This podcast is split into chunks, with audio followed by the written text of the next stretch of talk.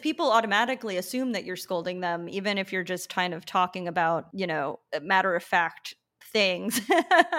um, you know, people write to me about my newsletter all the time, being like, "You make me very defensive," and it's like, I didn't. That wasn't my intention, but um, I don't know. I'm sorry you feel that way. um, and I don't know what to say about that because at the same time, it's just something has to give.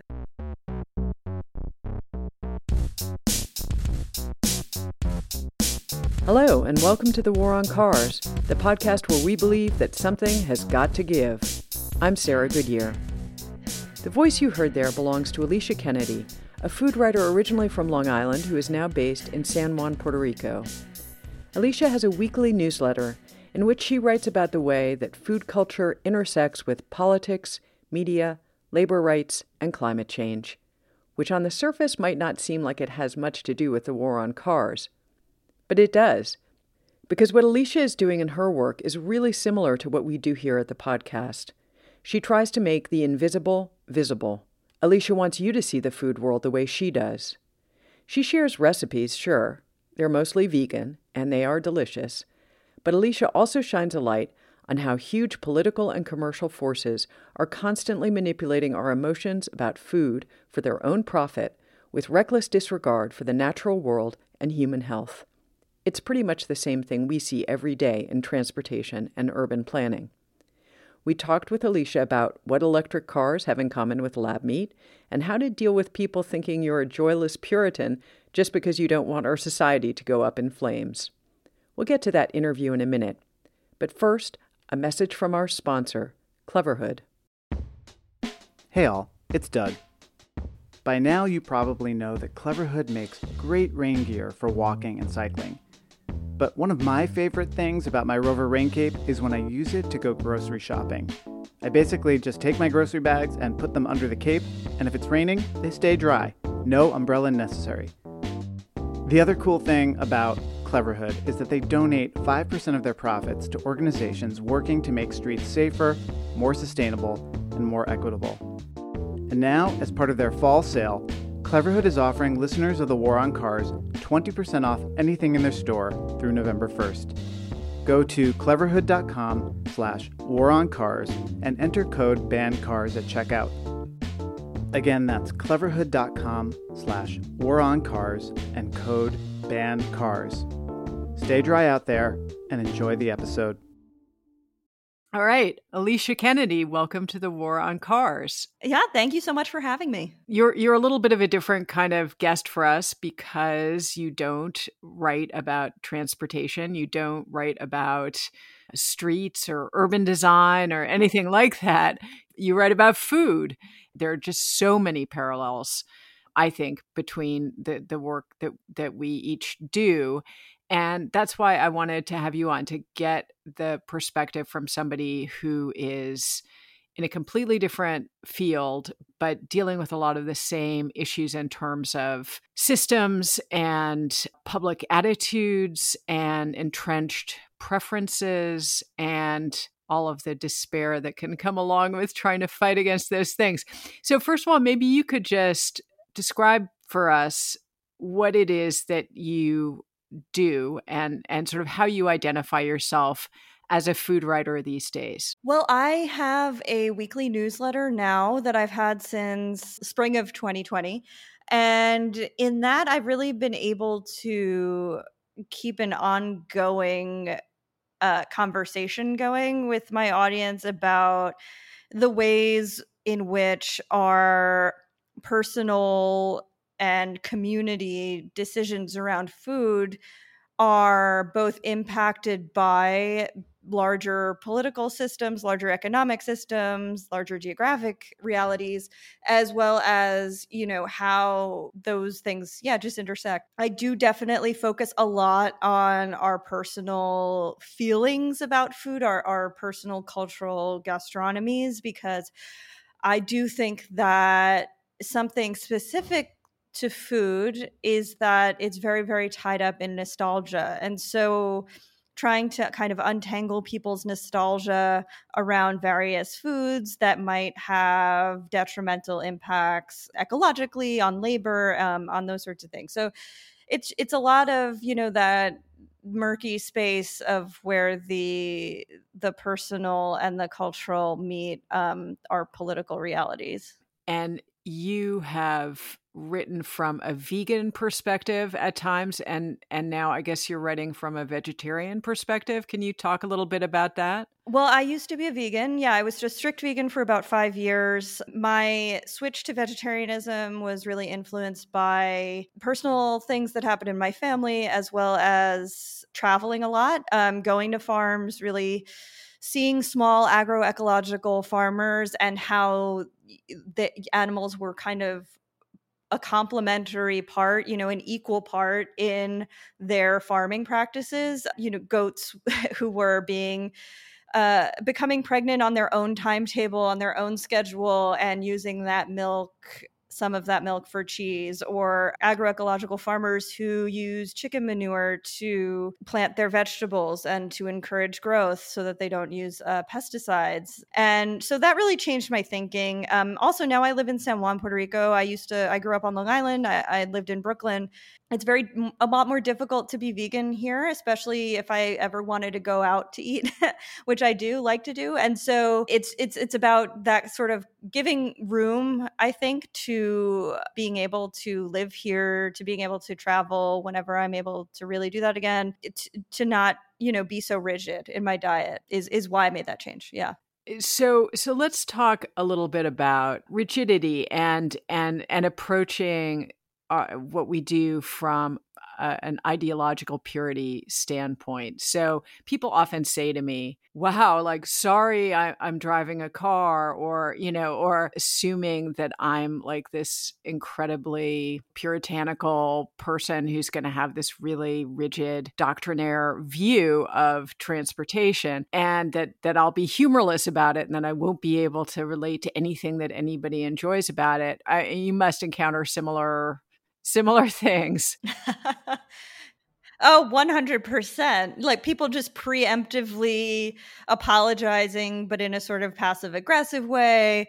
Or even people who try to be maybe too nice and, you know, we're out somewhere and they don't want to eat meat in front of me because they feel bad, even though I don't you know i don't care i'm not eating it um they're able to do what they want and i understand that if you're if you're vegetarian or vegan you're going to have fewer options so if you want to have that option like go for it um and people it's really hard i think and and obviously you encounter this as well it's really hard to get people to understand that these don't necessarily have to be rigid perspectives they can be adaptable to the the conditions to the situations. It's about making your baseline the foundation of your decisions something good for the planet for your body for for all sorts of other matters um, and going from there and, and not it's not about you know uh, just constant rules though I, I do suppose some people are very rigid and so I, I do think that that people are responding to an idea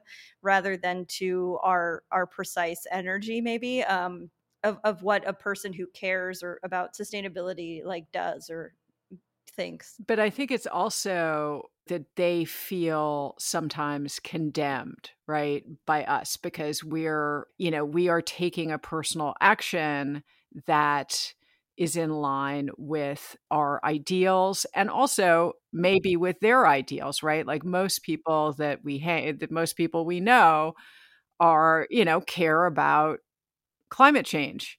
And I think all of them know that eating meat and driving a personal motor vehicle on a regular basis, that both of those things are contributors to climate change. And so if you're sitting there and saying, well, I don't eat meat, I don't eat steak, you know, you have the steak, they do feel sort of they feel like you're judging them and and so i think that they're they're reacting to that and and i haven't quite figured out how to how to do how to deal with that like how do you how do you deal with it? I mean for me i'm very i think compartmentalized about pe- other people's actions. Um i can't control what they do. Uh i do find it sometimes difficult to deal with that kind of dissonance in when you know that someone does care about these issues but cannot change their actions to be in line with those concerns. Whereas I think in other aspects of their lives, they are probably really capable of doing that. I think, you know, this is probably a terrible analogy, but it's what's coming to mind right now. Whereas, you know, if someone finds out a word is hurtful to people, they'll stop saying it, you know, or if their friend changes their pronouns, they'll be able to use their friend's pronouns and that's not going to be a big deal for them but when it comes to behavior, I think rather than mindset, or it's a change of it's a lot of, to do with that nostalgia thing. It's a lot to do with the feeling that climate change isn't a personal responsibility, which, of course, you know, on a grand scale, it's not all of each of our responsibilities, but on a smaller scale, things have to change about how we live. But it, it's just something that's really interesting because, yeah, like I, I would, people who are very left leaning and really care about workers' rights on one level can't really find it in their their consciousness to to change to not eat meat even though we know that the labor conditions for meat processing workers are atrocious. Can't change their consciousness around vegetables that or fruits that are maybe you know imported or or grown by big agribusiness conglomerates, even though we know that those conditions for workers are terrible because it would just be more difficult, it would be more expensive, it maybe wouldn't be as easy. In the United States, we're taught that uh, we can have any food at any time in the supermarket and, and we don't know where it comes from, but it doesn't matter because it's there and we can afford it. And so, thus, it's edible, which, which, you know instead of thinking a bit more holistically about these things it's it's just it's a very difficult change to make i think of consciousness and i think i guess my whole work that i'm doing is about figuring that out why that is and it also strikes me that both of our fields deal with something very physical. So, as you were saying before, it's not like, oh, I'm going to change this superficial thing um, in my language. Um, it's like I have to change a behavior of my body, like something that is literally in my my muscles and my bones. That's what I have to change, and I think that's very very hard to do and um and obviously it can be really frustrating and then also yeah i think that the, the whole awareness that these are big systems that can only really be changed at scale by distant huge corporations sometimes i feel like that's a way out for people and i feel like that's increase I, I mean i feel like that's increasingly true like not less true than it was 10 years ago but it's more true that people seem to immediately reach for that and say well you know recycling is pointless or or you know well it doesn't matter if i drive because that's not going to take down the petroleum industry. So of course you want to encourage people to think in systemic terms but you can't you can't you can't uh, get out of it that easily at least at least not in my and not in my book. No. Um, and it's funny, I was just reading Frances Moore Lappé, who wrote Diet for a Small Planet, which first came out in 1971, wrote, and I think this is applicable a change in diet is a way of sim- saying simply, I have a choice. That is the first step. For how we how can we take responsibility for the future unless we can make choices now that take us personally off the destructive path that has been set for us by our forebears. And I think that that's so relevant you know that was relevant 50 years ago it's relevant now you know whenever the, a climate change report comes out there's really a response that is nihilistic i think around how much impact our own personal choices can have. But i've always seen our personal choices as a statement in resistance to these systemic forces that really are controlling and, and contributing the most uh, greenhouse gas emissions and contributing the most pain for people and for the planet. And so, I, for me, it's difficult to reconcile with people's hesitance to to take personal steps around these things because it's so important for me to you know get out of bed every day um, in a world that is rapidly warming and say i'm making choices that are in line with what the world that I want to live in. Um, and of course, that's not the only thing we do, but I don't see how you get really farther than that when you don't take that step to say, I am making personal choices to, to exist in the world as I want it to be. Then how do you get to the place where we're really taking you know these these corporations to account for what they do. I, I for me it, it doesn't compute. Yeah and and i was reading one of your uh, one of your newsletters recently and and there's a passage that i'm just going to read that really resonated with me you wrote, I don't doubt that many people are quite intentional about their meat consumption, but that's not the vision that one gets online. And it occasionally drives me to climate despair. You're, you're writing here about, about the way people are so sort of performative about their meat consumption, right? And, and you write, what would convince people to openly be more vegetarian, more vegan, more, to use a dreaded term, plant based?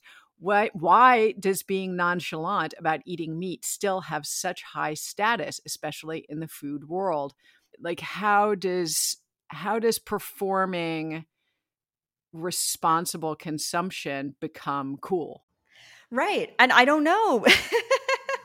Um i mean i i hope that it is changing a little bit. There's a great food writer named Bettina Makalintal who just moved from Vice to Bon Appetit, and she is great about these things. You know, she's an omnivore, but all the time is eating tempeh or making tofu look cool, or you know, and so that's that's a really huge move, I think, for a big food magazine to hire someone who really is vegetable forward in their recipe creation, in in what they write and what they post and what they do.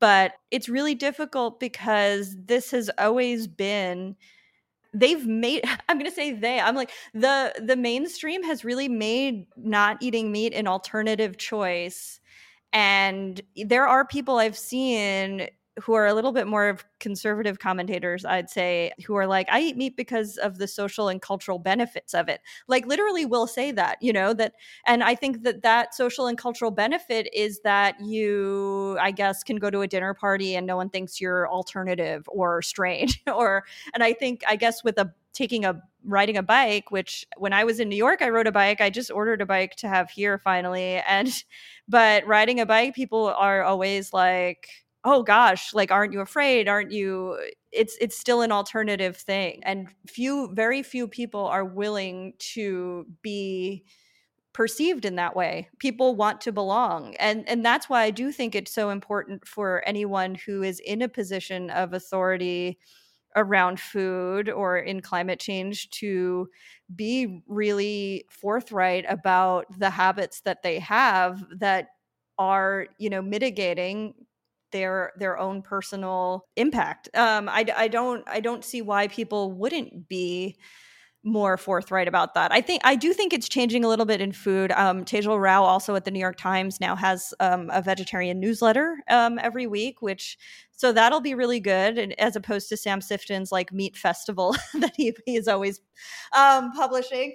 Um, and so that that's a really huge change. And so I think that it's happening, but it's it's a big big big it's really it's really a, a, a huge hill to climb i think because it no one wants to not belong right and and even as those changes are happening and and again i i could point to similar changes where you know all the mayoral candidates uh, in the Democratic primary said that they thought there should be more bike lanes. Like that, that ten years ago, that would have not been the case or you know the new york times actually eh, sometimes covers safer streets issues in a way that's responsible and that that i can get behind. That also was not true before but at the same time and this is another parallel the uh, the forces the corporate forces are hard at work trying to convince people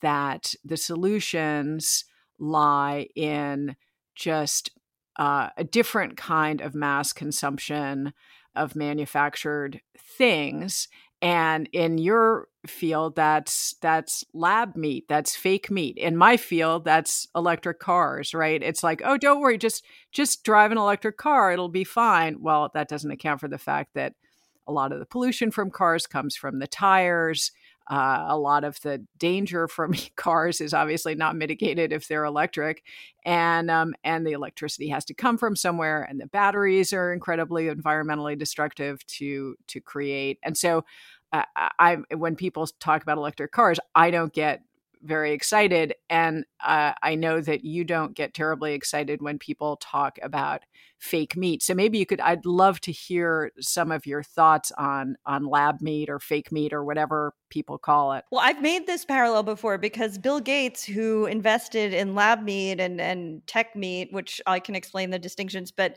he also I think he told the New York Times or something that he was that Elon used his only his first name did like the best thing ever for climate change with Tesla and I was like, "Are you kidding me?" And I think that that makes the parallel so clear between these little fixes that still make someone so rich versus real fundamental changes that we can make not just to our behaviors but to our infrastructure that would you know make real lasting impacts i call tech meat uh, impossible burgers beyond burgers whatever any other company is coming up with to be like a, a burger replacement um, because those are the ones that are they're not lab uh, cultured meat. They are they are just like veggie burgers. Technically, they're like they have the composition that is much more closer to like a, a soy burger in the case of Impossible, or Beyond is made with pea protein, almost like a seitan, I guess, burger. Um, to compare it to something that already existed and had a lot less impact, but you know there there is one study i've seen out of oxford where they have five times the carbon emissions of making a burger with black beans they're not really having the impact that they claim to have it's something called the displacement paradox where people who eat meat maybe are eating an impossible burger or beyond burger on occasion but then they're also eating tons of meat still like it's not having an, a real impact on that and people who don't eat meat in general aren't getting these products because they solve a problem that didn't exist for us. And so then you have lab meat, which people talk so much about it. you know, the good the Good Food Institute is a nonprofit that exists like literally just to promote lab meat, but it doesn't actually exist on the market. It might never exist on the market. People talk about it like it will very imminently but we don't I, it's not actually going to happen. Even bill gates who was a big booster of it initially has said that we're really far away from it really getting to anyone's plates. I think in singapore you can get a, la- a cult cultured uh, chicken nugget i think um, and that's it um, but you know, these are things that are a distraction in my mind to the real problems, which are that the US government subsidizes industrial meat and dairy with $38 billion in tax money every year. Whereas fruits and vegetables at a large scale, they get 17 million. Yeah. And so we're just putting all this attention and all this money into the wrong place in my mind. Um, and what we should be doing is uh, really demanding an end to those subsidies for these wildly destructive industries, um, specifically talking about industrial meat and dairy. There's so many ways that we get people to eat less meat, um, and especially less meat that has this huge ecological impact and has huge uh, repercussions for labor. And it's through policy. And so, you know, eh, there are ways to get people to eat less meat, of course, people are going to be mad if their meat either disappears altogether or the price goes up wildly in the supermarket. But this is absolutely a necessary change, and it can be gradual. It can be a, a gradual shift toward real animal welfare regulations, real environmental regulations, end of subsidies for these industries. And also, of course, these things have to be communicated clearly um, uh, by by the media, by our representatives which I, I don't have that much faith in but i do you know these things are possible without just creating a whole new industry that isn't actually going to have an impact but just has this smoke and mirrors approach to saying they're solving climate change also it's like how many people do you know really want to eat a steak that was cultivated in a lab you know like I don't know. That sounds so disgusting to me, frankly. I, I just... exactly. and like I think that if you tell someone you can have a steak from a cow that was raised really well like once a year or you get like a pig on christmas the way you know the way people do eat if they in a lot of rural areas or tradition in more traditional contexts that's the change that we have to get to. Yeah that, that's really interesting because uh, one of the things that i think about a lot is the idea that you know okay you know people will say Uh, you you can't raise a kid in New York without a car, you know, which is just hilarious because obviously millions of people in New York who have kids couldn't afford to have a car, you know, anyway, like and do raise kids without cars all the time. And but then here I am, I'm like the kind of middle class person they're talking about and I did raise my kid without a car. And yes, that meant that there were certain things that we didn't do. You know, we decided we're not going to really encourage him to play baseball because baseball is all travel teams. You have to be driving all the time. But, you know, he ended up becoming passionate about basketball, which he can do by just walking a couple blocks away by himself so that eh, that kind of thing makes me always think like my own life has been different because I made these choices, but it hasn't been diminished i don't think. We've had all sorts of adventures and fun times that we that we wouldn't have had if we had had a car and that's okay like the, and and what you're talking about too is this idea that if i eat in this conscientious way then it's true i'm not going to have certain gastronomic experiences but that doesn't mean that I'm not going to have fun at a societal level. This idea that everything is just going to have, you know, a wave of green wash over it and it's then it's all going to be all the exact same stuff that we've always known except it's going to be magically green. You know, that is just I think that's really dangerous to encourage people in that thinking because it's not that's not how it's going to be. We are going to have to change the way we live in order to face this crisis. And, you know, trying to find a way to talk to people about that that's not terrifying to them, that's not, uh, you know, scolding or perceived as being scolding. I mean, that's something I struggle with all the time. Yeah, no, absolutely. Uh, because people automatically assume that you're scolding them, even if you're just kind of talking about, you know, matter of fact things. um, you know, people write to me about my newsletter all the time, being like, you know, I you make me very defensive, and it's like I didn't. That wasn't my intention, but um, I don't know. I'm sorry you feel that way. um, and I don't know what to say about that because at the same time, it's just something has to give, and people really are attached to this idea that and and to go back to it yeah that it's like oh it's 71% of emissions are caused by you know whatever corporations or whatever. And it's like people are really grasping onto that as the thing that'll keep them from having to change anything about their lives. And it's like well if we fix the situation your life will change by necessity. It's like how do you want it to change? Um, is the question. And i think it's really scary to people that they have to be an active participant in their lives in a way that maybe they haven't been before, which does sound scolding and it does sound a bit paternalistic and condescending of me. uh, that does sound condescending, but um, you know what I, I mean is is you you have to actually live these ideas that you have about the world, and and if you don't have those ideas yet um, about what the world will look like when we uh, have our emissions under control, then you it's time to start envisioning that world. It's about changing this this mindset and I think you just have to sound like a broken record and some people are going to be really turned off by it and think that you're scolding them, but other people are going to get the message and understand that you're if you sound really intense about it it's because it's an intense situation that we find ourselves in. Yeah, for sure. And and and isn't it weird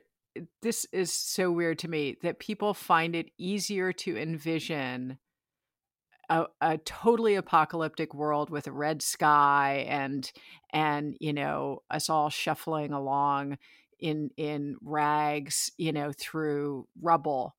They find that easier to imagine than a world in which they don't drive to the big box store a mile and a half away to buy their 10 pound you know, freezer pack of cheap beef. Like they can't see that there might be something in between those two realities that that might actually be really fun to build and really interesting to build and really gratifying and that would put us into a different kind of contact with the people in our community to build something healthy. Right. I'm going to be very truthful and I am an omnivore and I do I do try my my best to um to to have the meat that I eat be uh, sustainably raised or humanely raised. I, you know, I try to buy it at the farmers market, but I don't do that 100% of the time.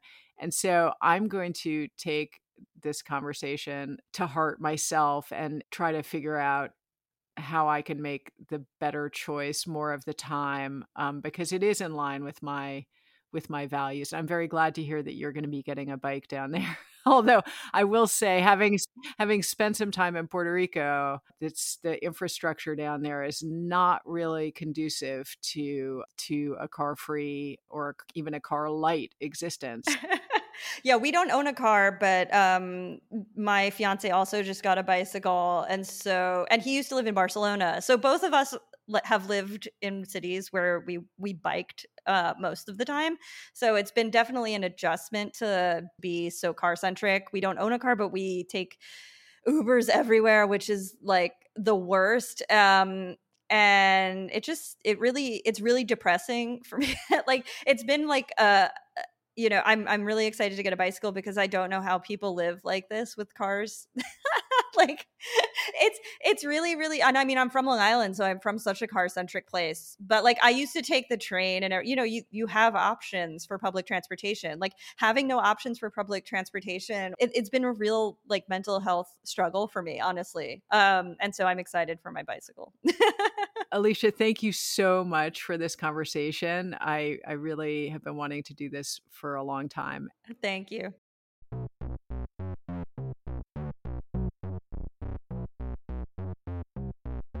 That's it for this episode of The War on Cars. You can find out more about Alicia and subscribe to her newsletter at aliciakennedy.news. We'll put a link in the show notes. If you're in the New York area, come by and check out our first live show in our hometown. On Tuesday, November 2nd at 7 p.m., we'll be appearing with special guest Corey Sika, an editor at large for New York Magazine, at Caveat on the Lower East Side of Manhattan. Knowing Corey, this is going to be a lot of fun. And if you aren't in New York, you can buy a ticket for the live stream. We'll put a link in the show notes. Remember, if you want to support the War on Cars, go to thewaroncars.org, click Support Us, and join today. Starting at just $2 a month, we'll send you stickers and other special items, and you'll get access to exclusive bonus content. Special thanks also to our friends at Cleverhood. For 20% off on the best rain gear for bicycling and walking, go to cleverhood.com slash waroncars. Enter coupon code BANCARS, that's one word, BANCARS, when you check out. The fall sale runs through November 1st. As always, we'd like to thank our top Patreon sponsors Charlie G. of Human Powered Law in Portland, Oregon, the Law Office of Vaccaro and White in New York City, Drew Rains, Virginia Baker, and James Doyle. Our music is by Nathaniel Goodyear. Our logo is by Danny Finkel of Crucial D Designs. This episode was produced and edited by me. I'm Sarah Goodyear. On behalf of my co hosts Doug Gordon and Aaron Naparstek, this is The War on Cars.